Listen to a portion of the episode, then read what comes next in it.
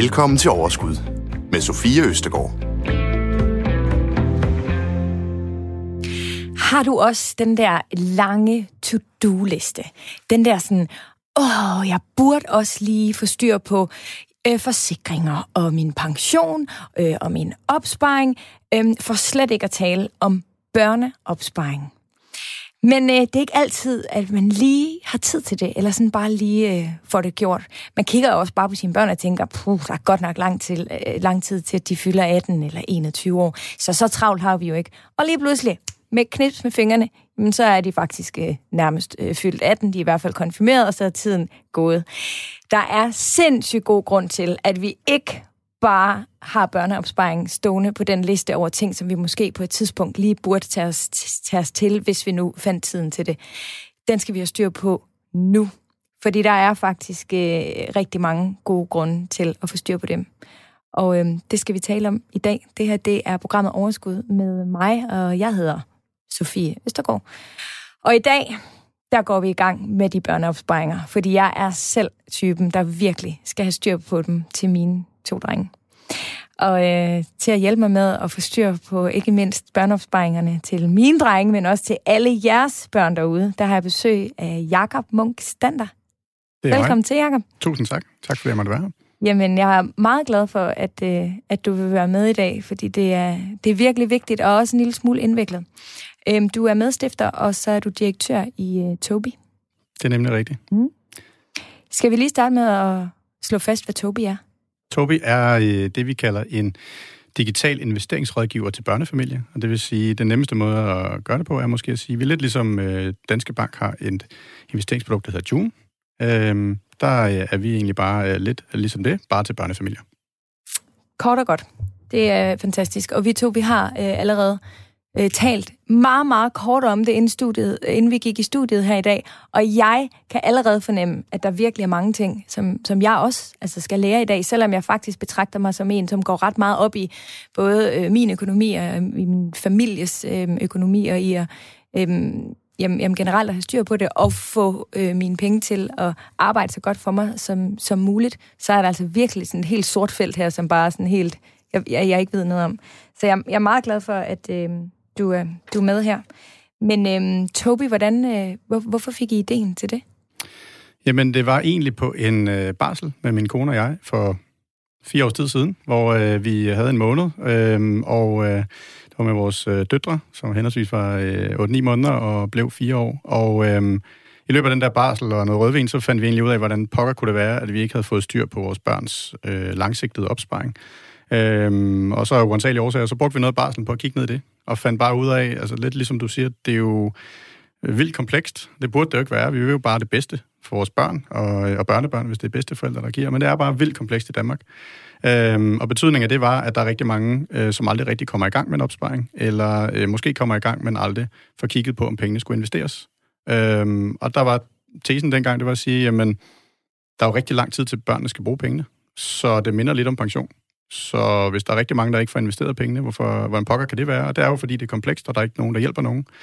Og så valgte vi at sige, jamen øh, Jakob, du, du springer ud og prøver at lave en virksomhed, som er Tobi, som skal hjælpe børnefamilier med at investere deres børns langsigtede opsparing, fordi Jamen altså, hvem, hvem pokker har tid til det, når man har blæer og legeaftaler og Præcis, det er jo ikke lige den periode i ens liv, man har sådan mest overskud til at sætte sig ind i. Præcis, og, og hvem har lyst til, og, og måske endda også at tage ansvaret om at investere på vegne af sine børn, fordi det er også ja. sådan lidt, hvad, far, hvad fanden har du lavet? Ja. Øhm, hvor at, øh, det er måske meget ret, at der er nogen, der, øh, der tager den mentale bold væk fra en, så man mm. har mere tid med børnene.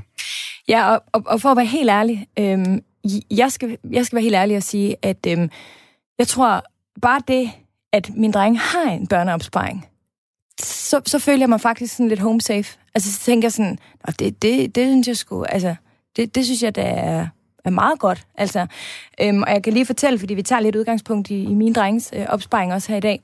Øhm, jeg, har, øhm, jeg har to drenge. Jeg har Geo på tre, og jeg har Willy på, øh, på fem. Øh, og vi betaler ikke øh, selv øh, til deres børneopsparing. Men øh, min far, øh, han øh, sætter øh, et beløb ind til deres fødselsdag, og han sætter et beløb ind øh, til jul. Så han, øh, han giver dem ikke øh, nogen øh, fysiske gaver. Og det har han... Øh, det har han gjort, siden de blev født. Og, øhm, og, og, og for os, altså det kunne også være, være en idé, hvis man ikke synes, man har overskuddet i sin egen økonomi, så kunne det for eksempel øh, være en måde at gøre det på, fordi jeg må bare sige, at vores dreng har ikke en eneste gang altså savnet en gave mm. øh, fra deres øh, morfar, fordi de, altså, de har, hvad de skal bruge, øh, og får også, hvad de har behov for. Så det kunne faktisk også være en, øh, en ret god måde øh, at gøre det på. Det har i hvert fald fungeret rigtig fint for os. Øhm, og, øh, og for at være helt konkret, så har øh, min ældste øh, i dag en børneopsparing som på 7.596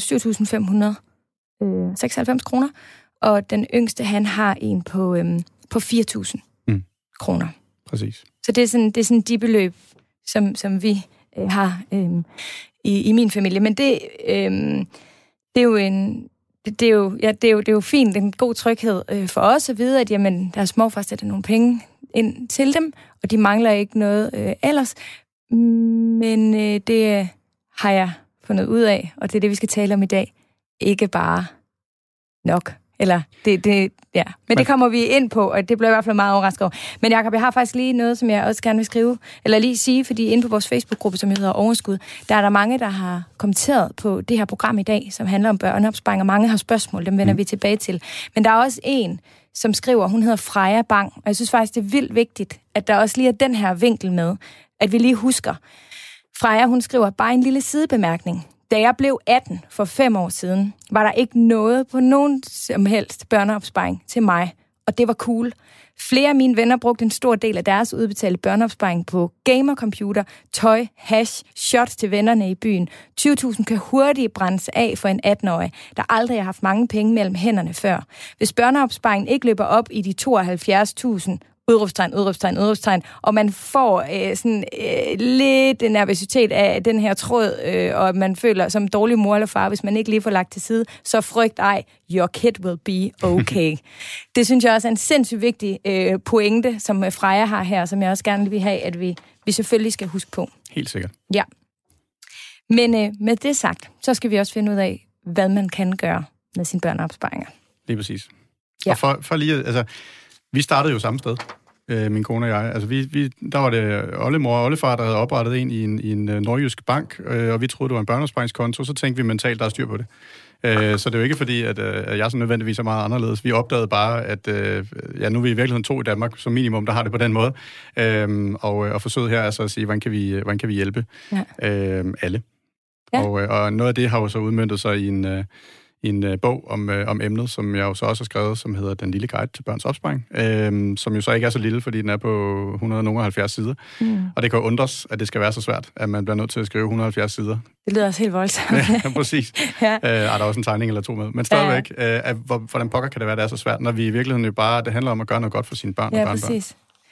Og øh, skal vi så ikke lige prøve at tale om, hvorfor det her, øh, det er så øh, vigtigt, at man faktisk øh, altså, går op i det, og ikke bare sætter nogle penge ind på en, øh, på en konto. Øhm, kan du prøve at snakke lidt, lidt om, hvilken forskel det kan gøre? Det kan du tro. Uh, nu har jeg forberedt mig lidt hjemmefra, uh, som en anden tv Det har du. Jeg har simpelthen jeg har lagt mærke til en bunke af papir, du har med, Jacob. Det er meget gennemført. Yes. Uh, men helt, altså man kan sige, der er, jo, der er jo ikke noget rigtigt eller forkert i forhold til, uh, hvor mange penge man overfører til sit barn, hvis overhovedet man gør. Øh, det, I sidste ende er det vigtigste jo, at man ikke overfører mere, end man har råd til på den korte bane, fordi det er ja. sgu vigtigt, at der selvfølgelig er mad på bordet, end, øh, end at der er en opsparing om øh, 18-20 år. Øh, men hvis man bare lige i, sådan i, i træskolængder siger, at man kunne overføre 5.000 kroner om året til sit barn, og det kunne så være, at nogle af pengene kom fra forældrene, og nogle af dem, som i dit tilfælde kommer fra morfar eller andre øh, bedsteforældre, øh, jamen så er det jo så, at over 21 år, fra barnet bliver født, til man måske kan man sige 18-21 år, hvor barnet begynder at skulle øh, overtage pengene, så bliver 5.000 gange 21 år jo til rigtig mange penge. Det bliver til 105.000 kroner, som jo, øh, kan man sige, hvis ikke man gør noget, så er det selvfølgelig øh, på papiret en stor sum penge. Øh, problemet er bare, at vi har den her meget, meget lange tidshorisont, øh, hvor at 21 år øh, har vi det her med inflationen, som jo gør, at øh, kan man sige, penge bliver mindre værd øh, over tid. Og det bedste eksempel på det er måske den her øh, famøse øh, filuris, øh, som øh, kom på markedet i Danmark øh, med det her glade ansigt øh, tilbage i 82.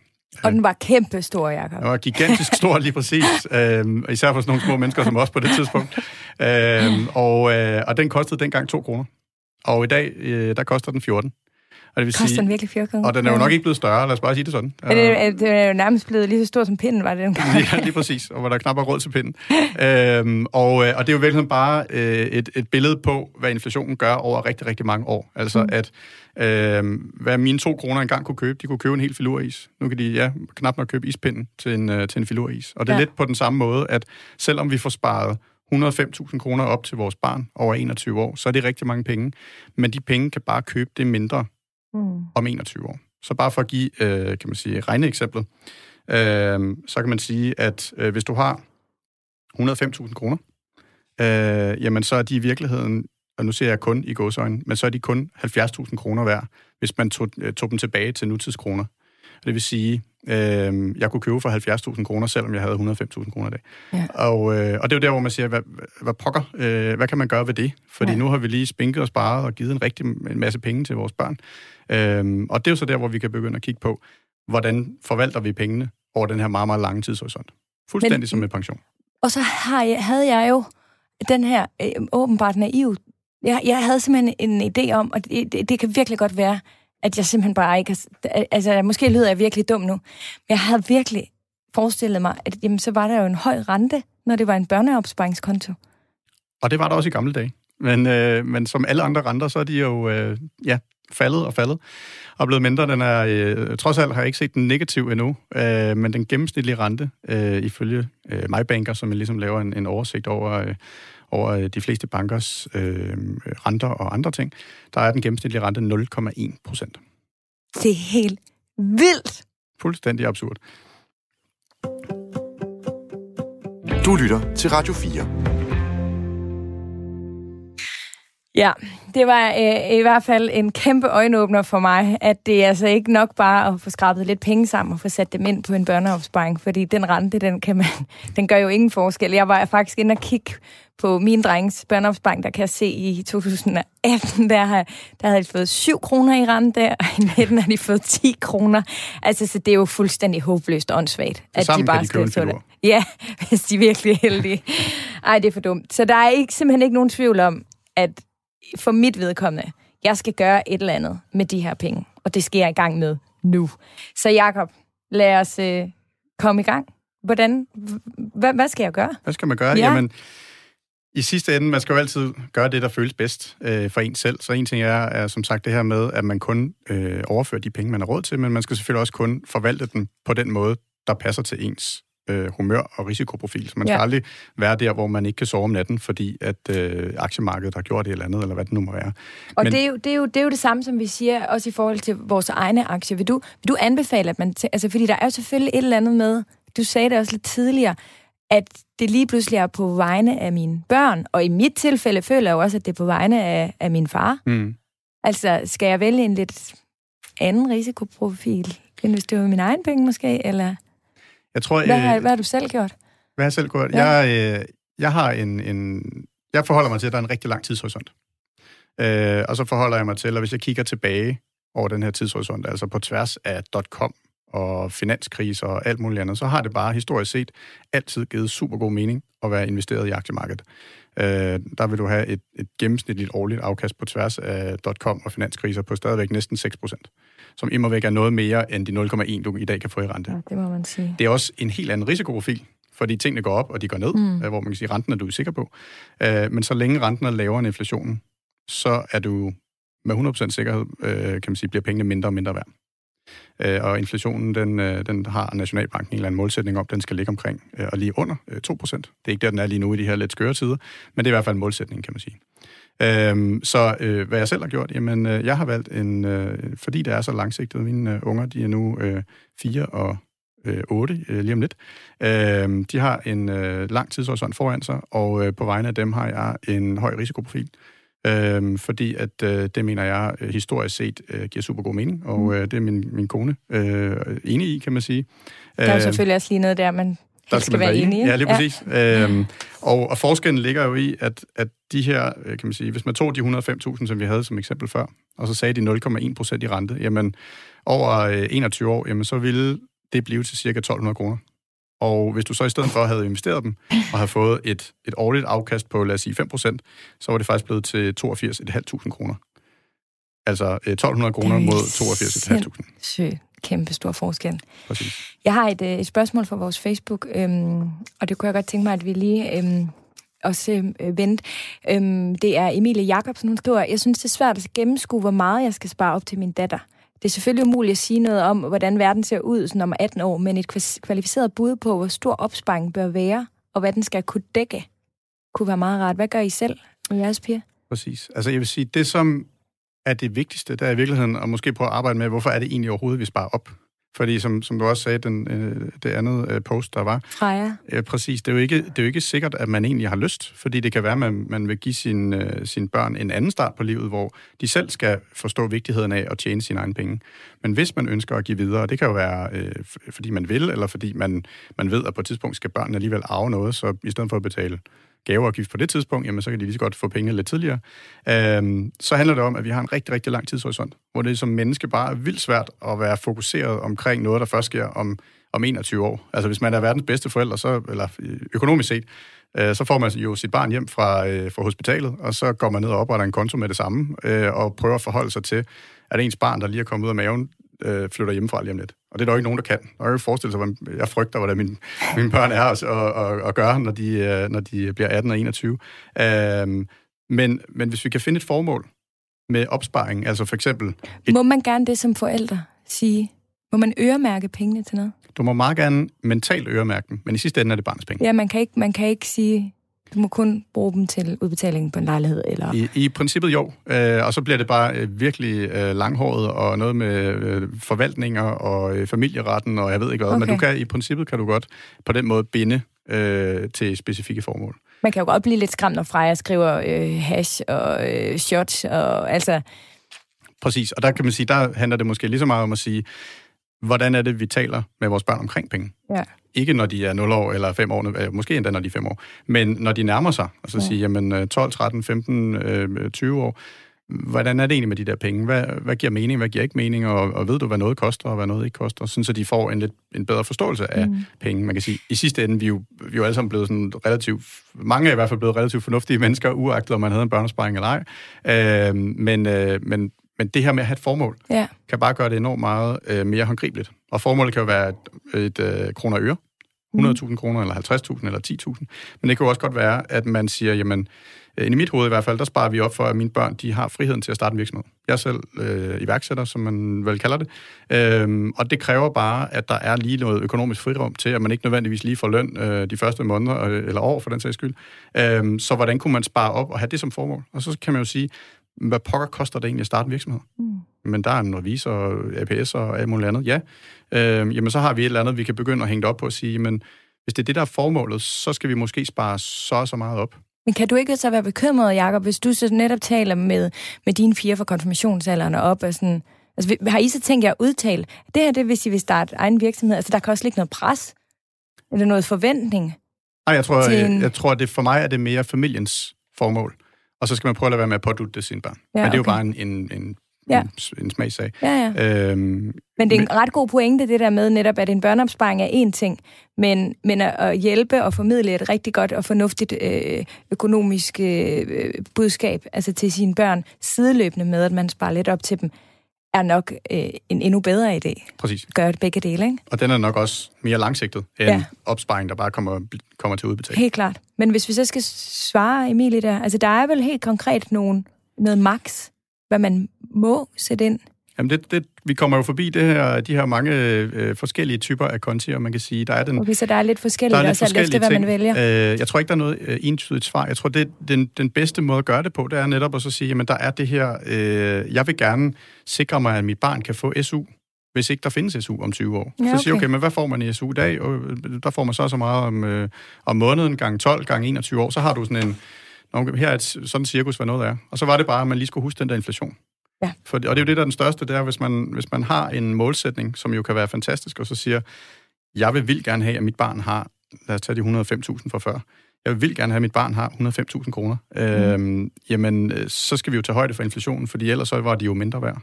Og det, det svarer jo så til i virkeligheden, at, at man skal spare næsten 160.000 kroner op. Ja. Og allerede det er jo, er jo angstprovokerende, men, men det er jo helt, bare, bare det, man forholder sig til det. Og så siger jeg, oh, vent lige, jeg skal måske virkelig spare mere op, end jeg troede. Så skal vi begynde at arbejde med, jamen, hvordan kan vi så få penge til at vokse, i stedet for, som i dag, at de bare står kontant ja. og bliver mindre værd. Præcis. Øhm, ved du noget om, hvor mange der i Danmark har, altså gør ligesom mig, og bare har sat pengene, og som I gjorde til at starte med, øhm, bare ligesom, siger bare, men, men ikke rigtig gør noget ud af det andet, end at, at sætte pengene ind, og så hvor mange, der rent faktisk har investeret, eller har taget stilling til børneopsparing. Findes der nogle tal for det? Der findes lidt forskelligt. Øh, man kan sige, øh, der er lavet en statistik, eller i hvert fald en, en analyse af danske familier, som siger, at fire ud af fem danske familier har gjort et eller andet på vegne af deres børns opsparing. Øh, oprettet nogle konti osv. Og, og så kan man, øh, så kan man kigge i statistikkerne for børneopsparingskonti, som jo er en, en delmængde af det, man kan. Øh, og der kan man se, at øh, to tredjedel af alle børneopsparingskonti i Danmark står i kontanter. Det vil sige, yes. Præcis. Så som, der er flere af mig derude. Der er absolut flere. Nu er Jacob, det er jeg faktisk på en måde også lidt glad for. ja. Og jeg vil sige, Ja, I, i, for, jamen, i forlængelse af det, der kan man sige, når det jeg lavede en undersøgelse tilbage i 16, tror jeg det var, af, af danske og svenske familier, hvor man kunne se, at øh, 11 procent af danske familier investerede deres børns opsparing, og i Sverige der var det tal mere end 50 procent. Så på den måde er der oh. også bare et, et, øh, et kløft på tværs af, af landegrænser. Hvorfor og tror du det? Altså, er, er, bliver, er, er der for lidt fokus på det her i Danmark? Altså, får vi for lidt hjælp til det, eller... Jamen, det klassiske, det er jo det her med, at svenskerne har en, en anden og en bedre øh, aktiekultur, og det tror jeg helt sikkert har noget med det at gøre. Og mm. så er der bare... Øh, ja, nu ved, kender jeg ikke reglerne til, til bunds i Sverige, men, men jeg vil sige, hvis der er behov for at skrive en, øh, en hel bog om at få lov til at give nogle penge til nogle børn, så øh, er det måske også lidt for komplekst i Danmark. Tror jeg, du har ret i. Du lytter til Radio 4. Det gør du, og jeg har besøg af Jakob Munk Stander, øh, og øh, vi taler i dag om børneopsparing, fordi en ting er, hvis man vælger at have en børneopsparing til sine børn og sætte nogle penge til side ind på en konto.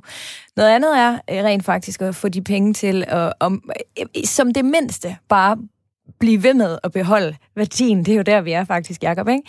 Yes. Øhm, men nu synes jeg, at, øh, at vi skal springe ud i det, øh, og jeg vil meget gerne høre dig. Hvad, hvad er der øh, af muligheder, hvis man gerne vil gøre noget øh, andet, eller noget mere end bare, bare at sætte nogle penge ind på en konto? Yes. Øh, jamen, der er jo øh, lidt forskellige typer af konti, som man kan øh, bruge her i Danmark. Øh, og den, man måske kender bedst, det er den der øh, børneopsparingskonto, som øh, man kan oprette, hvis man er forældre eller bedsteforældre til, øh, til et barn. Og et barn kan kun have en af dem, øh, så det vil sige, det, det er næsten den, der kommer først, øh, som får lov til at oprette den. Øh, og øh, her der kan man faktisk sætte en binding på, øh, hvornår barnet øh, må overtage pengene. Øh, og den øh, skal minimum være, når barnet er 14 år, og barnet kan senest øh, få pengene, når de er 21. Man kan helt til 14? Helt til 14. Ja. Det vidste jeg ikke. Og man kan så man kan forlænge øh, tidsperioden, men man, eller bindingsperioden, men man kan ikke forkorte den. Kan man forlænge dem til, de er 31, for eksempel? ja, det kan være, at vi selv har en børnesparing, vi skulle have fået forlænget. øh, men det, det er jo der, hvor man måske netop kan sige, jamen vi har sat den til 18 år, og så finder man ud af, at, øh, at ens barn måske ikke var lige så øh, øh, finansielt øh, moden, som man havde håbet på, og så kan man lige forlænge den øh, en lille, en lille snuller mere. Ja. Men er det til max 21? Eller? Max 21. Mm. Okay. Øhm, og det er jo sådan en, en, en rigtig fin konto, som giver super god mening, og som jo i virkeligheden også er en, måske en, en kulturel ting. Øh, indtil for øh, et par år siden, tilbage i 2018, der kunne man faktisk øh, maksimalt overføre 3.000 kroner om året. Øh, nu kan man, øh, der blev reglerne lavet om i 18, nu kan man overføre 6.000 kroner om året til sådan en konto. Øh, og maksimalt 72.000 kroner i alt. Og, øh, og det er jo så der, hvor man kan sige, jamen er man den økonomisk mest rationelle forælder, jamen så sikrer man sig, at dag et af ens barn bliver født, jamen, så opretter man en børnesparingskonto. Jeg ved ikke, hvordan man fandt energi og overskud til det. øh, men hvis man nu var, så fik man oprettet den, og så overført med 6.000 kroner. Og så ventede man til det blev et nyt år, og så overført med 6.000 mere. Øh, og efter 12 år, 6 gange 12, så har man ramt de 72.000. Og så kan man jo faktisk ikke bruge børneopsparingskontoen mere, fordi så har man ramt de indskudsloft, øh, lofter, der nu er. Hvad så, når du taler om de 105.000? Er det bare... Jamen, så, øh, så må man jo i gang med øh, nogle af de andre typer af konti, øh, der findes derude. Og øh, der er, øh, kan man sige, øh, to primære. Den ene, det er, at man opretter et aktiedepot i ens barns navn. Øh, eller man kan også have en helt almindelig konto. Øh, og nogle af bankerne har det, de kalder en, en bedsteforældrekonto eller en børnebørnskonto, som egentlig bare er en konto, øh, som bankerne så har, øh, har givet et fint lille navn, men det er bare en konto med en lav rente. Øh, og øh, den kan man så også investere, hvis man ønsker. Så hvad er det, der er begrænset til de 72.000? Det er i virkeligheden ikke særlig meget i dag, når renten ser ud, som, som det er. Er Nej, det, nej, er det det, jo- sådan, man skal forstå det? Ja, man kan sige, at den, øh, den klassiske børneopsparing giver super god mening i gamle dage, da renten den var høj. Ja. Det, der så også giver mening ved den, og det er vigtigt at komme rundt om, det er, at hvis man investerer børneopsparingskontoen, og det kan man godt, så er både øh, afkast og udbytter fra investeringerne skattefri for barnet. Okay, Og det giver jo super god mening. det giver rigtig god mening. Øhm, især hvis vi arbejder med det begreb, der hedder renters rente, altså at jo tidligere du kommer i gang, og jo længere tid dine investeringer øh, har til at, øh, at kan man sige, trække rente eller afkast af tidligere års rente eller afkast, jo, jo hurtigere vil, øh, vil øh, opsparing i virkeligheden vokse. Så man i virkeligheden i princippet behøver at overføre færre penge, jo tidligere du putter dem ind, Mm. øh, fordi at øh, renten den også ja, øh, tager rente af, af tidligere års rente. Er der noget loft på det så? Der er, Altså, ikke, der er ikke noget loft på, hvor meget kontoen som sådan kan blive til. Der er bare et loft på, hvor mange penge du må putte ind. okay. Så maks 6.000 Og det er skattefrit, uanset hvor stort et afkast man formår. Og... Yes. Og det er jo øh, super smart, og, og det er, det er også her, hvor man kunne arbejde med at sige, jamen, det er derfor, det giver mening, at det er 21 år, og ikke 14 år eller 18 år, fordi så er tidshorisonten bare det længere, og dermed længere tid, hvor pengene de kan være investeret. Ja. Ja. Men til gengæld, der er jo så den her begrænsning på indskud, og der er, øh, der er muligheden for, at man så laver et, et aktiedepot. Det kan man gøre ved siden af en børneopsparingskonto, eller man kan gøre det i stedet for, hvor man så kan øh, investere på vegne af sine børn. Øhm, og øh, det kan man gøre i sin bank, eller man kan gøre det via øh, Nordnet, som er en øh, internethandelsplatform. Øh, det er en lille smule øh, bøvlet, det er noget med, at du skal have noget pas, og, øh, og, og der er noget med nogle breve frem og tilbage osv., men, men det kan lade sig gøre. Øhm, og så kan man i virkeligheden investere på vegne af sine børn. Og øhm, der er ikke nogen begrænsninger på indskud. Øhm, og afhængig af, hvad man investerer i, øh, er det lidt forskelligt, hvordan barnet bliver beskattet. Og, øh, og det er jo her, hvor noget af kompleksiteten kommer ind i det, fordi øh, noget af det, man taler om derude, det er jo øh, omkostningsprocenter på, hvad koster en investeringsforening, og skal den koste 0,5 eller 0,8 eller 1,5, hvornår er noget dyrt? Og, øh, og der ligger faktisk muligheden i, øh, så længe barnet ikke arbejder, at bruge barnets frikort til at få et skattefrit afkast uden for børneopsparingskontoen. Øhm, og der er det jo, øhm, det gør- en meget større forskel at spare 27% i skat, øhm, og i stedet for at betale 0% i skat, eller barnet gør, end at spare 0,5 på en eller anden investeringsforening. Men det afhænger af, hvad man investerer i. Okay. Og det, og det er her, hvor det bliver sådan lidt småkomplekst, og hvor man kan undre sig. Og hvor Ja, man, og hvor man måske også sidder som helt almindelig privatperson og tænker, "Pff, kan jeg overskue det, eller skal jeg alligevel ud og betale Yes, en eller anden revisor eller en penge, og så er det måske ligegyldigt i sidste ende. præcis. Men jeg, jeg vil sige, hvis man sådan skal, skal sådan næle den i forhold til, hvad det er, jamen, så må man sige, jamen, et barn, fra de bliver født uagtet, og de selvfølgelig øh, typisk ikke rigtig har et job, øh, så har de et frikort, øh, hvor at man må tjene nogle penge. Øh, og typisk så øh, er det løn, men øh, i og med, at barnet ikke arbejder, så bruger man ikke rigtig det her øh, frikort, og det er øh, nogle af 30.000, cirka 35.000. Øh, og øh, der er det jo så, hvis du investerer i produkter, og nu bliver det lidt skatteteknisk, men hvis du investerer i produkter, der bliver beskattet som kapitalindkomst, så kan man netop bruge øh, barnets frikort til at få det her skattefri afkast. Og hvad er så det? Øh, jamen, kapitalindkomst, det er så øh, obligationer, øh, og dem øh, får man jo typisk ikke så meget ud af i, øh, i disse tider. Men øh, det er faktisk også det, der hedder øh, ETF'er. Ja. Øhm, og der var det Danmark, det gjorde verden en lille smule mere kompleks her ved årsskiftet, fordi at øh, det afhænger så af, hvilke ETF'er man investerer i. Fordi Nej, altså, hvor, hvor indviklet skal det her være, Jacob? Yes, yes. Jamen, For jeg skulle lige til at sige, ETF'er, det har vi talt om tidligere i det her program. Og hvis man ikke har lyttet til, eller man lige tænker, åh, ETF'er, så skal man altså gå tilbage og lytte til program nummer to. For der har vi faktisk sådan et aktiernes øh, ABC, hvor vi også kommer øh, omkring øh, ETF'er. Så det er også sådan et, et lille fif, hvis man lige sidder derude og, og gerne vil høre lidt mere om det. præcis. Men det der er simpelthen nogen, man kan, og andre, som man ikke kan. Yes. Altså, jeg står her og tager noter og noter, Ja. jeg skal hjem. Altså, ja, hvad kan man ikke sige, eller hvad kan man? Ja, men, og det er jo det, og det er jo simpelthen, øh, og det handler om, at ETF'er i, indtil ved årsskiftet, de blev netop beskattet som kapitalindkomst. Det vil sige, til børn var det super godt at investere i ETF'er på vegne af, af ens børn. Fordi der kunne man bruge barnets frikort, og produkterne er jo billige, og typisk er det jo sådan en meget bred eksponering, så det er globale ap- Mm. øh, aktieindekser, du spreder også risikoen osv. Det, der så skete, det var, at jamen, øh, for forældre, altså for alle os voksne, der er det bare ikke særlig sådan skattemæssigt, hensigtsmæssigt, øh, at de bliver beskattet som kapitalindkomst. Fordi hvis vi nu for eksempel betaler topskat, så skal vi også til at betale topskat af det afkast, der er på ETF'erne. Øhm, så øh, der blev mulighed for, at de her ETF-udbydere, de kunne søge om at blive beskattet som aktieindkomst, øh, som jo så er den anden type indkomst, øh, man kan blive beskattet som. Øh, og det er der rigtig mange, der har valgt at gøre. Øh, alle de mest kendte øh, ETF'er har valgt at gøre det.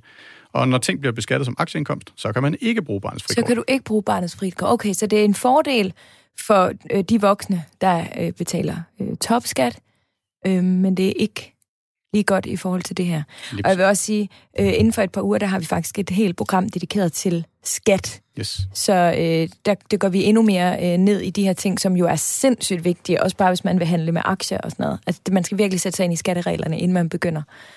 Øhm, Nå, jamen det blev jo så lidt indviklet. Ja, lige præcis. Og jeg tror, det der er, er hvis man sådan bare lige skal øh, kode det ned i et eller andet, så er det at sige, jamen, hvis man vil gøre det, der er rationelt, giver mest mening i forhold til skat, så skal du finde de her øh, produkter, der bliver beskattet som kapitalindkomst. Og det kan godt være lidt øh, kompliceret, og, og det er også der, hvor ja, øh, Tobi kommer ind i billedet forhåbentlig.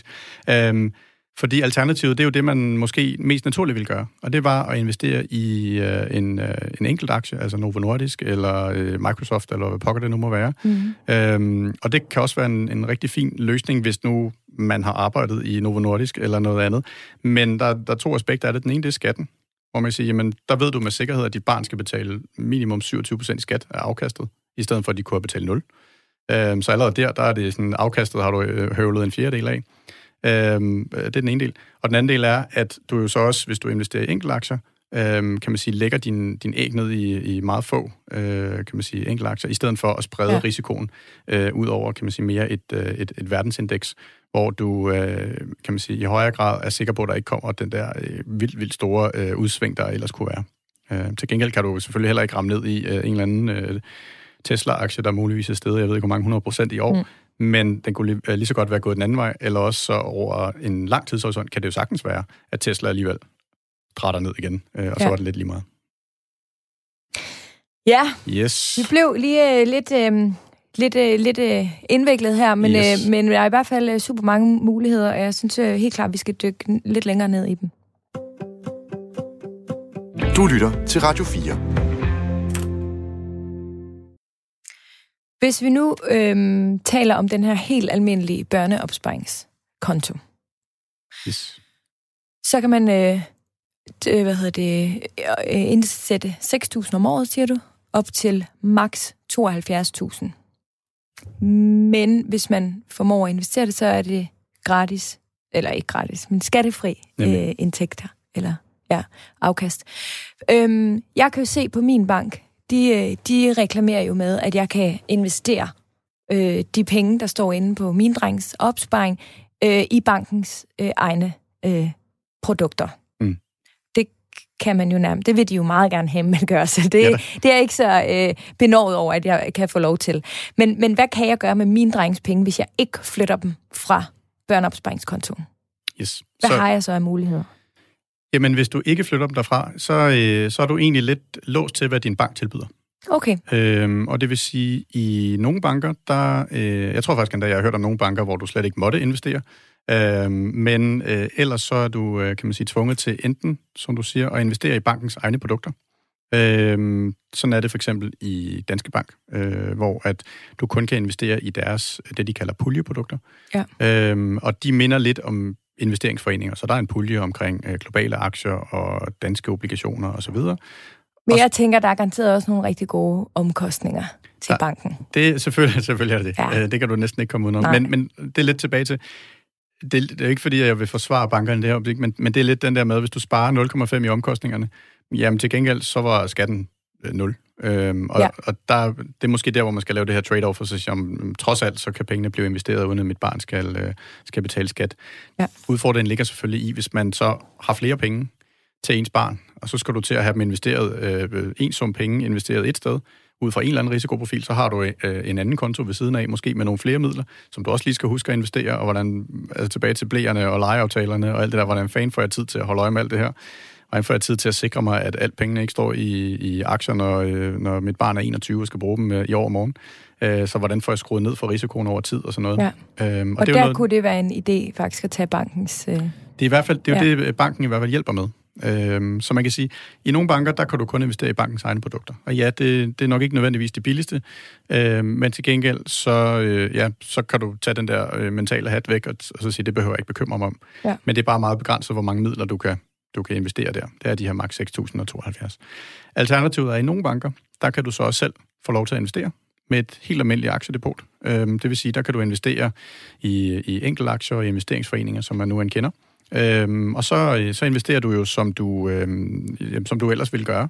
Øh, og der er det, kan man sige, der er min tilgang i hvert fald er at sige, øh, investere hellere i nogle brede aktieindeks, hvor at du måske ikke kan man sige, øh, er heldig at ramme den der aktie, der stikker helt af og, og så videre. Men til gengæld så er du, har du bare en en bred diversificeret, øh, diversificeret mm. portefølje, øhm, som, som går okay. Øhm, og, og den anden krølle i det er, at man, hvis man investerer i enkeltaktier på en børneopsparingskonto, så er der nogle begrænsninger på, at du må altså maks øh, investere 20% af, af opsparingen i, i Novo Nordisk, fordi der simpelthen fra lovgivningsside har været sådan, at jamen, forældre skal ikke sidde og spekulere i, i en eller anden uh, crazy uh, aktie, der måske stikker af på vegne af deres børn. Så der skal være en eller anden slags risikospredning. Hvor, hvornår er det, siger du? Det er på børneopsparingskontoen. Det er på børneopsparingskontoen. Så hvis man investerer i enkeltaktier, så må de maks være øh, 20 procent af øh, kan man sige, af men, men var det ikke det, jeg ikke kunne på børneopsparingskontoen? Ja, I nogle banker. I, I nogle, banker. banker kan man yes. faktisk godt. Det gør det jo ikke meget nemmere. Nej, øh, nej jeg, det... synes, altså, jeg, jeg synes faktisk, og det, er jo, det sætter jo kun en kæmpe streg under, hvor vigtigt det her program det er. Men det er faktisk øh, indviklet. Og lige nu, der føler jeg mig en lille smule sat af, og det kan godt være, det er bare mig, der er lidt, lidt langsom her. Men jeg har børneopsparingskontoen. Jeg kan sætte 6.000 ind øhm, om året op til 72.000. Hvis jeg investerer i noget, så er det min bank, der siger, hvad, der, hvad jeg kan få lov til at investere i. Og der er meget stor forskel fra banker, eller fra bank til bank, øh, og det er skattefrit. Yes. Jeg kan låse det til 14, 18 eller 21 år. Øhm, og renters rente, uanset hvor godt eller skidt det går, vil altid være øh, negativ. Øh, skattefrit. Yes. Godt. Det virker som om, du har fuld styr på det. Den har jeg fuldstændig styr på. Så har jeg et spørgsmål til dig. Mm. Jeg kan jo ikke tage, jeg kan jo ikke tage pengene ud fra min drengens børneopsparing for at sætte det ind et andet sted. Nej. Vel? Men du kan flytte din børneopsparingskonto til en anden bank, som så har nogle af de muligheder, øh, som, som okay. din nuværende bank måske ikke tilbyder. Det er også en virkelig øh, øh, vigtig pointe. Okay. Og det er der så nogle banker, der tager sig betalt for, og, ja. og nogle gør ikke. Øhm, men, øh, men man kan sige, og der er nogle banker, der i virkeligheden siger, jamen hvis du skal oprette en børnesparingskonto her, så vil vi også have resten af familiens mm. økonomi med. Øh, og det er jo udfordringen, og det er jo måske også derfor, at, at der er nogle børnefamilier, der aldrig rigtig bliver hjulpet, det er, at jeg kan godt se det rationelle fra en bank. Altså, der er rigtig mange børn, og i princippet har de altså ikke særlig mange penge. Så hvad, hvad skulle de ligesom fokusere på, øh, hvis de selv skal tjene penge? Er det, er det på dem, øh, de voksne, øh, som har mange penge, eller er det på, på børnene, som ikke rigtig har så mange? Og der er det, at øh, børnene desværre øh, nogle gange øh, bliver tabt lidt i svinget øh, af, af bankerne. Ja. Så er der den her øh, kontantopsparingskonto, yes. som også bare er en, i, i virkeligheden en almindelig men som du også siger, også kan hedde bedsteforældre. Øh, Nemlig. Eller, øh, de kært barn har mange navne. Eller, altså, den kan hedde alt muligt, men i virkeligheden er det bare en Det er konto. bare en helt almindelig konto, og så er ja. der nogle muligheder, øh, kan man sige, for at øh, bedsteforældrene kan sætte øh, en, en bindingsperiode også på en sådan konto. Øh, og øh, og det jeg hører, når jeg nu, nu har jeg talt med utrolig mange banker i forhånden, øh, det jeg hører, det er, at i princippet, nu skal børnene lukke ørerne, i princippet, når de bliver myndige, øh, så selvom der måske er en, en aldersbegrænsning, der siger, eller en bindingsperiode, der siger, at barnet må først få pengene, når de bliver 25. Når først barnet bliver myndig, så kan de gå ned i banken, og så kan de få pengene, uagtet om bedsteforældrene havde en, en anden øh, bindingsperiode. Okay. Og det er jo selvfølgelig også en forskel til børneopsparingskontoen, er det ikke rigtigt forstået? Godt, det kan man ikke. Men på den her kan man sige også 25, 31, hvis, hvis det var det, man ville. øhm, men, men, men i realiteten kan man ikke. Nej. Nej. Man kan jo så øh, enten prøve at tale med sit barn om det, eller... Øh, lade være med at tale med dem. Eller lade være med ja, at tale. Så de Præcis. aldrig finder ud af det. Præcis. Ja. Så der, der er kontantopsparingen, øh, så er der det almindelige depot, og så kan man sige, den sidste, som vi ikke lige nåede rundt om før. Jamen, øh, det almindelige Nå, depot, hvis vi bare lige bliver ved den, mm, så vi lige tager dem øh, lidt enkeltvis, så, så forstår min hjerne det i mm, hvert fald mm. bedre. Det er så der, hvor frikortet kommer i spil. Yes. Og hvor jeg, der er ikke nogen begrænsninger for, hvor meget jeg kan sætte ind. Nemlig. Men jeg skal sætte det ind i, altså jeg skal lave depotet i deres navn, og det var det, du taler om med pas, og det ene og det andet, det kan blive en lille smule omstændigt. Sådan yes. er det jo også at oprette et depot i mit eget navn. Mm. Men der må jeg sætte ind så meget, jeg vil. Ja. og det er så der, de bliver beskattet med 27 procent, med mindre jeg kan finde det, som øh, kan blive beskattet som kapitalindkomst, Lige præcis. som er obligationer og ETF'er og... nogen, men kun meget få ETF'er efterhånden. Hvordan finder man ud af, om en ETF bliver beskattet som kapitalindkomst Yes. eller ej? Der har man vundet en uh, lille aftenopgave oven i alle de andre aftenopgaver.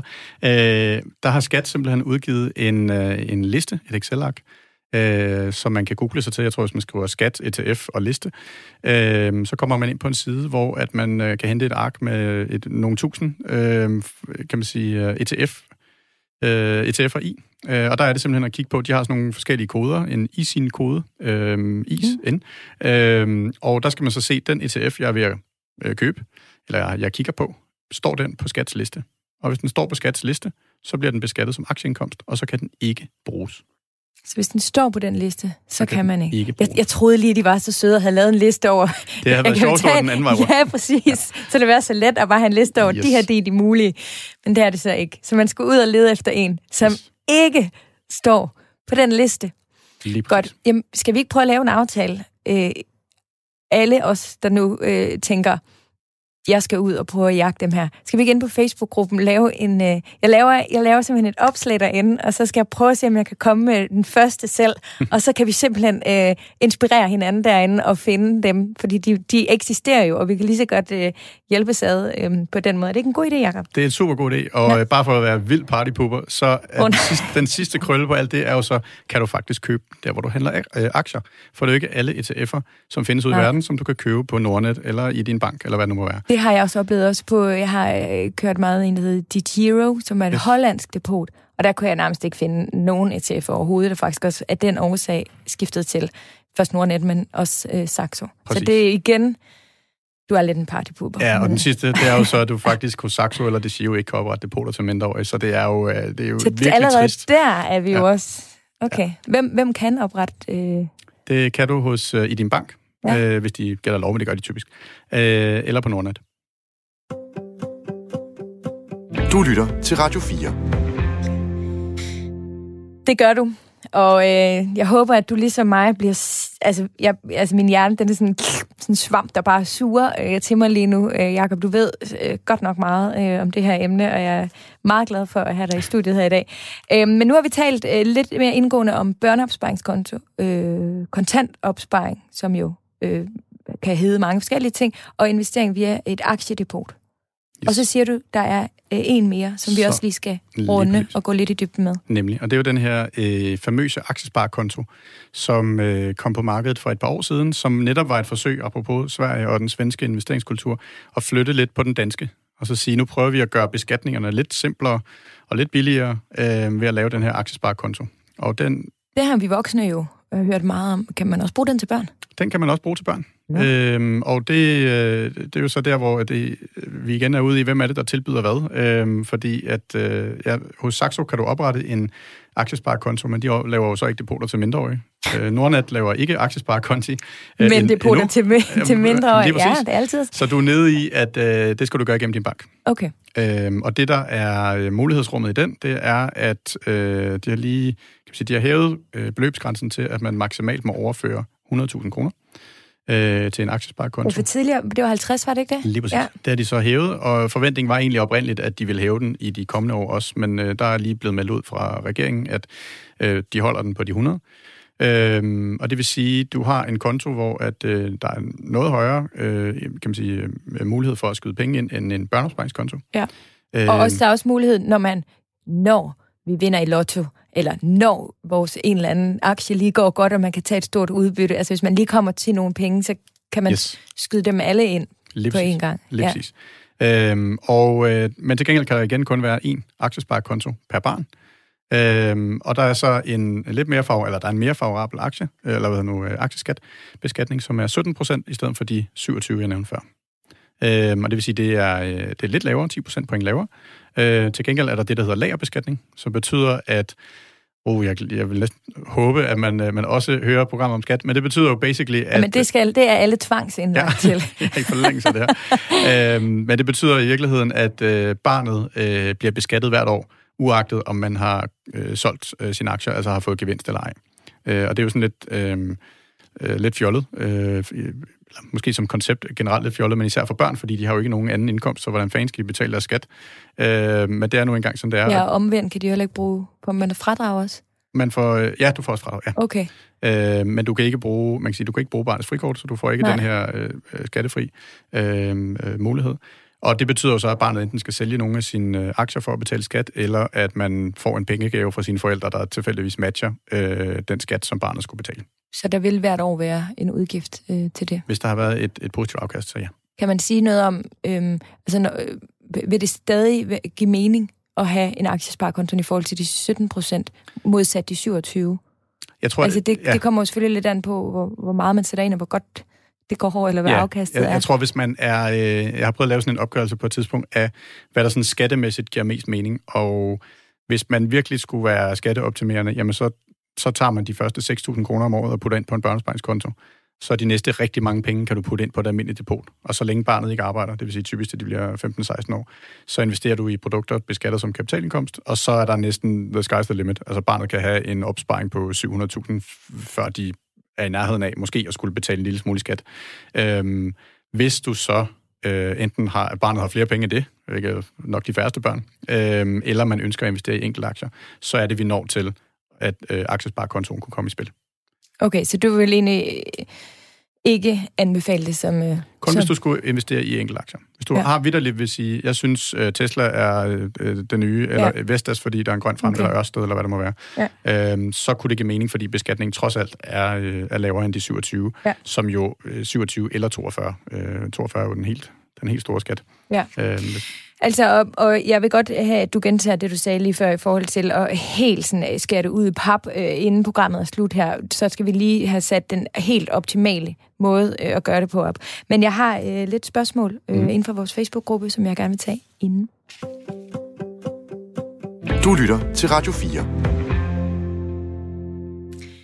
Trine Østerbo har, Østerby undskyld, har skrevet ind på vores Facebook. Øhm, jeg vil gerne vide, hvad der sker, når opsparingen kommer til udbetaling.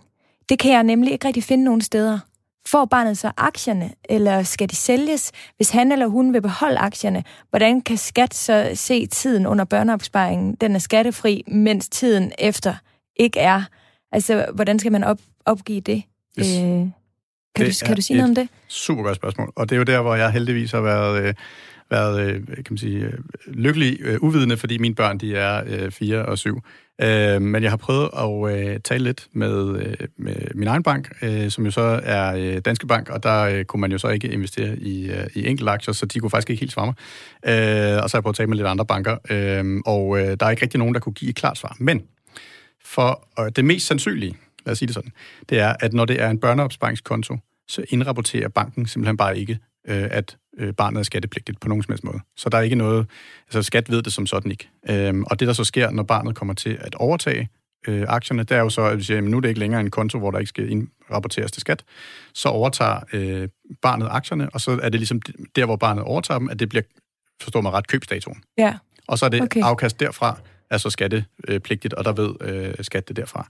Øhm, fordi at banken simpelthen, når det er en børneopsparingskonto, ikke indberetter øh, skattepligt, og det er jo derfor, det er, det er skattefrit for barnet. Mm. Øhm, så det er lidt ligesom, når man giver en, øh, en øh, aktie i gave. Øhm, det er, altså, der er det som om, når, de, når barnet modtager aktien, som jo måske har stået i en andens navn, jamen så er det også, at det, det lidt svarer til, at den, der giver, har solgt aktien, og barnet har købt aktien, og det er så fra den dag, at barnet så bliver beskattet fremadrettet. Okay. Så det, det var desværre sådan en, en lille smule øh, politikers snuller svar, øh, svar, men det er øh, basically Nej, men jeg synes, øh, det giver god mening. Snorlige. Ja. Øhm, faktisk har Bettina Bak Nielsen spurgt om lidt af det samme. Det kommer i hvert fald tæt på. Hun spørger, hvad er reglerne, hvis man nu har bundet sit barns opsparing til 21 år? Hvad sker der så? Øh, bliver aktierne så solgt og, og, og så, eller købt igen? Altså i virkeligheden spørger hun jo, at den dato så, altså når hun bliver 18, øh, eller han, Øhm, hvad så med skatten i de tre år, fra de er 18 til 21?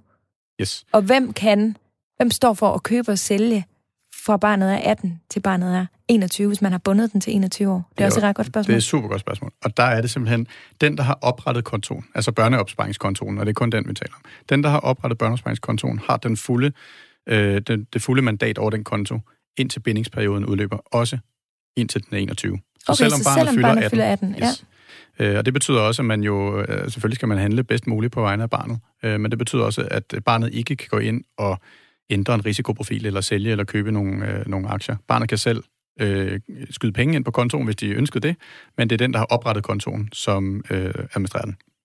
Okay, og hvordan ser det ud, hvis det så ikke er børneopsparingskonto? Jamen, der er vi lidt hen i, de andre? Der er vi hen i den der med, øh, med øh, kan man sige, bedsteforældrekonti igen. Altså, når barnet bliver myndig, så er det barnets penge. Og så kan de, øh, kan man sige, overtage konti, oh, ja, hvis de ønsker det. Det var selvfølgelig det, du sagde. Øh. Øh, at uanset. Men hvis man nu... Øh, øh, hvis man nu har sørget for, at ens barn ikke ved, at de kan overtage den som 18-årig, ja. øh, så vil det stadig være, altså så vil man stadig stå for salg og køb så af man... aktierne, indtil barnet er dag. Yes. Ja. Måske Jamen, kunne en god pointe her jo være at tage barnet med ind i det. Det kunne give og, super god mening. Og, lære om det. Vi havde vores øh, lytterpanel her, øh, også øh, for et par uger siden, hvor Magnus, øh, han fortalte, hvordan han igennem sin opvækst, altså øh, faktisk allerede som barn, blev introduceret til, hvad, hvad gør det, hvis man køber en aktie og så videre, og så videre. Det har givet ham en sindssygt god ballast for selv at stå på egne ben, netop i den her investeringsverden. Ikke? Og det er jo der, hvor man kan sige, jamen, øh, skulle man vælge at investere i enkeltaktier alligevel, så kunne det netop være her, hvor man siger, jamen, hvad er det, barnet er interesseret i? Og så siger, jamen, det her det er en enkelt aktie, det her det betyder sådan og sådan, og så investerer man. Og så handler det ikke så meget om skat og afkast og ja. der handler det mere om at involvere barnet. Og så tror jeg faktisk også, at den værdi, man giver tilfører barnet er større yes. end, end, end nødvendigvis øh, afkast. Altså, det tror ja, jeg faktisk er enig. rigtig meget værd Enig. på sigt. Og jeg tror, den sidste krølle af, hvis du vælger... Jeg har jo faktisk, nu har jeg jo som sagt brugt ret meget tid på at tale med banker. Der er nogle af dem, som jo egentlig også har forklaret mig, hvordan, når de ved, at der kommer et brev på børneopsparingskontoen til barnet, fordi barnet har ikke en e-boks, at så går de faktisk ud i postkassen og tager brevet og gemmer det fra barnet, sådan så barnet ikke ved, no. der er noget øhm, så, så man kan sige, man skal jo være så bevidst om, at ja, det kan man, men man skal så også være så bevidst om, at hvis der faktisk står en ret stor formue, øhm, og barnet bliver beskattet af det, så kan det jo lige pludselig gå ud over, at hvis de er på SU, så kan det være, at de får mindre i SU. Øh, eller hvis de har et arbejde, så kan det være, at de skal til at betale mere i skat. Og der er jo så lidt tilbage til den der med, at det er fedt at lære barnet værdien af arbejde, og så bliver de øh, brandbeskattet. Eller skulle man skulle man øh, involvere dem noget mere og så sige, nu tager vi i fællesskab en beslutning om, at, øh, at måske sælge nogle af aktierne, så du kan, kan man sige, bruge pengene, som du lyster, eller lade dem stå, men så ved barnet i hvert fald, hvorfor de står der. Ja. Jeg har fået et spørgsmål fra Jakob Lønstrup. Øh, han er skilt, de er skilsmisseforældre. Øhm, og, og som han siger, som bekendt kan der kun oprettes én børneopsparing til et CPR-nummer. Så mm. hvis, det er, hvis far og mor ikke bor sammen, så kan de jo ikke øh, oprette en hver. Så spørger han, kan du komme med et fornuftigt alternativt øh, investering i TF'er, bankens pulje eller noget endnu bedre? Jeg er nu bekendt med nye regler om børneopsparing, men vil gerne beholde kontrollen over den frem for tidlige øh, ægtefælde. Har du et forslag øh, til det? Altså hvad, helt konkret i, i, i Jakobs tilfælde her, hvad, hvad kunne så være en, en idé, hvis han skal vælge én ting, og det ikke er en børneopsparingskonto? Og det ikke er en børneopsparingskonto? Jamen, rationelt set, så er det jo øh, aktiedepotet. Og så er det at øh, oprette det, og så er det at investere der, hvis man har lyst til det. Øh, og hvis man har øh, ja, tid, lyst og kompetencer. Øh, og så er der jo alternativet, det er jo så øh, det, vi forhåbentlig snart bringer på markedet, som er Tobi, som jo mm. er der, hvor du som forælder kan, kan oprette en, øh, en konto, øh, og hvor vi så investerer pengene for dig. Øh, lidt ligesom man kender fra ja, bankens puljeprodukter eller noget andet, men her er der så bare ikke nogen begrænsninger på indskud, og vi gør det let det her med at bruge barnets frikort, eller ikke bruge barnets frikort. Øh. Jakob, tiden den øh, går. Vi har kun et par minutter tilbage. Den er virkelig gået øh, hurtigt, ja. Øh, hurtigt her i dag. Jeg kunne godt tænke mig, inden vi slutter, fordi jeg skal nok sørge for at øh, opdatere vores Facebook-gruppe, som I alle sammen kan finde. Den hedder Overskud øh, Radio 4. Hvis I søger efter det, så er I med i, øh, så er I med i klikken. og, øh, og der skal jeg selvfølgelig nok lægge, lægge øh, nogle af dine pointer også ud her fra i dag, og også øh, linke til nogle af de ting, vi har talt om. Men hjælp mig lige. Jeg er jo helt med på nu, jeg skal hjem og gøre noget med min drengs øh, børneopsparing. Så hvis vi nu siger, at jeg går efter at øh, sætte nogle penge ind på dem, jeg ved ikke, det bliver nok ikke øh, 6.000 kroner øh, om året. Øh, vi har også lige købt hus, vi har, det har vi simpelthen ikke øh, økonomi til lige at, at lægge til side til dem. Morfar hjælper jo stadigvæk, så det bliver noget øh, med det. Omvendt, så vil jeg sige, det tiltaler mig helt vildt meget, at jeg kan investere i noget andet end bankens. Så hvis nu min far han fortsætter med børneopsparingen, og vi selv på et tidspunkt kommer dertil i vores økonomi, at vi kan lægge penge til, til side til vores drenge til en opsparing. Hvad vil du så foreslå er den gode løsning. Jeg, jeg har intet imod at tage risiko. Øh, eller jeg, jeg er helt med på at løbe, tage en høj risiko på mm. deres vegne. Øh, jamen det kommer an på, hvis du vil stå for det selv. Så laver du et aktiedepot. Det kan du gøre på Nordnet, eller du kan gøre det i din bank. Så investerer du selv. Og så skal du selv lige holde styr både på det her med skattereglerne øh, og øh, hvad hedder det nu, øh, sprede risikoen og justere risikoen i takt med, at du nærmer dig udbetalingstidspunktet. Øh, eller også, øh, ja, så, så venter du på, at Tobi kommer i markedet øh, om en øh, ja, halvanden, to måneders tid. Øh, forhåbentlig allerede i, i første kvartal næste år. Øh, og der får du simpelthen, der afdækker vi din risiko i forbindelse med, at du opretter dig, og så bliver du klogere på, jamen jeg Men tager måske... I så ikke øh, alle de penge, som jeg skulle tjene til min dreng? Om vi tager dem? Ja. Jo, jamen, Eller sådan, så, går de så til jer? Altså sådan, forstår du? Jeg vil, jeg vil jo gerne sikre, at der bliver så meget tilbage til, til, til drengene, ikke? Jo, og der vil sige, det er jo der, hvor at, øhm, nu er jeg jo en lille smule farvet, men der vil jeg være mindre bekymret for, hvad banken tog i, øh, i omkostninger, eller hvad Tobi tog for den sags skyld. Øhm, fordi hvis du kan få et skattefrit afkast, ja. så er det markant mere, øh, end de øh, 0,2 procent, du kan spare, eller 0,5 procent, du kan ja. spare, øh, ved at have gjort det selv. Og det er jo den ene del, og den anden del af al den tid, og eventuelt bekymring, du måtte, mm. om har jeg nu gjort det rigtigt. Og i hvert fald langt mere end de 0,1 procent, yes. som, som det lige nu er, at de jo rent faktisk står til. Øh, Jakob Munk Stander, tusind tak. Velkommen. Det var en kæmpe fornøjelse øh, at tale med dig i dag. Jeg blev meget, meget øh, klog. Jakob, du kommer fra øh, Tobi. Øh, husk nu derude, at I kan finde vores Facebook-gruppe. Jeg skal nok sørge for, at øh, der bliver lagt øh, meget relevante øh, og gode links øh, derud. Og husk, at I altid kan finde mig på enten Facebook eller på min øh, Instagram. Vi har også en øh, mail. Den hedder overskudsnabelagradio4.dk. Og øhm, ja, der er I også velkommen til at skrive til mig. Programmet her, det var tilrettelagt af Amanda Svarts Nielsen og produceret for Body Body for Radio 4. Vi tales ved. Tak for i dag.